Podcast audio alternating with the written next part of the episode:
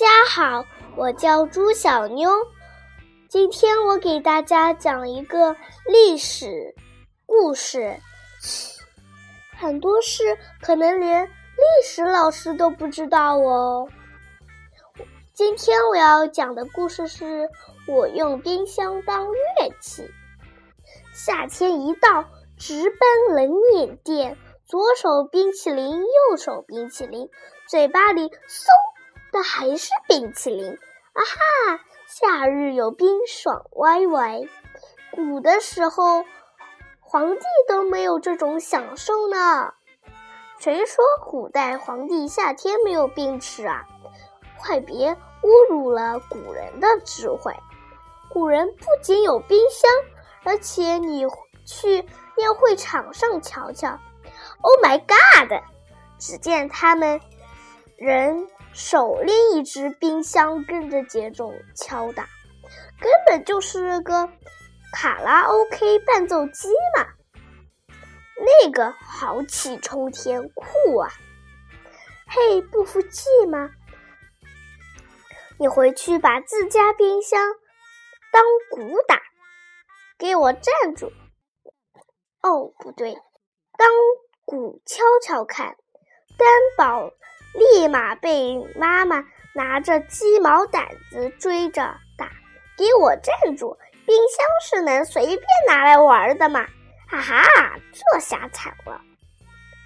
古人在夏天能吃到冰吗？夏天一块冰塞过去，天庭说哈。电视里，在夏天，古人也能尝到凉丝丝的冰。可是没有电，也没有电冰箱，冰是从哪里来的呢？难道导导演在骗人？其实早在三千年前，古人就知道如何藏冰了。在寒冷的冬天，他们会把自然界的大冰块都搬进搬进家来，搬。大冰块进屋，难道想把整个房子都冻起来？当然不是，他们是要把冰块藏到很深很深的地窖里，这样来年夏天才可以取出来用。要知道，古时候的夏天同样非常炎热，为了表示对藏冰藏冰的重视。朝廷还派出了伶人来专门管理藏兵。在当时，不仅皇宫里啊存兵，还有一些达官贵人的家里也会这样做呢。但是藏兵是需要花费很多钱的，普通人家没有办法用大地窖、大冰窖。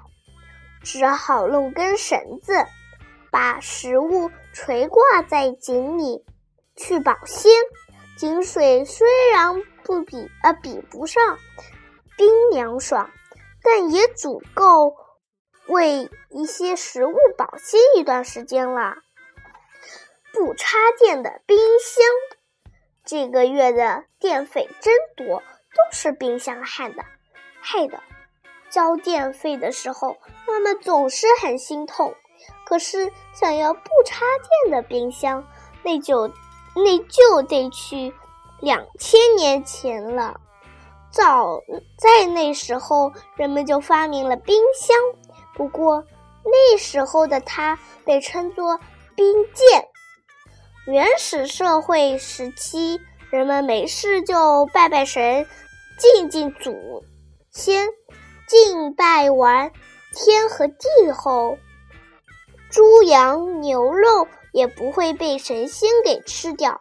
可是每次的禁忌啊祭祀时间那么久那么长，食物坏掉了怎么办呢？人们便开始想办法保存食物。人们发现最能保鲜的办法就是冷藏。他们找到一个空盒子，把冰放在里面，再将食物放在冰的中间，达到防腐、保鲜的效果。这样一个华氏代的发明——古冰箱冰鉴，便产生了。冰淇淋的诞生。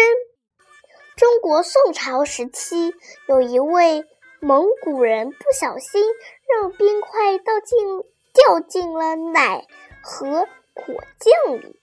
啊，我最爱喝的奶还能喝吗？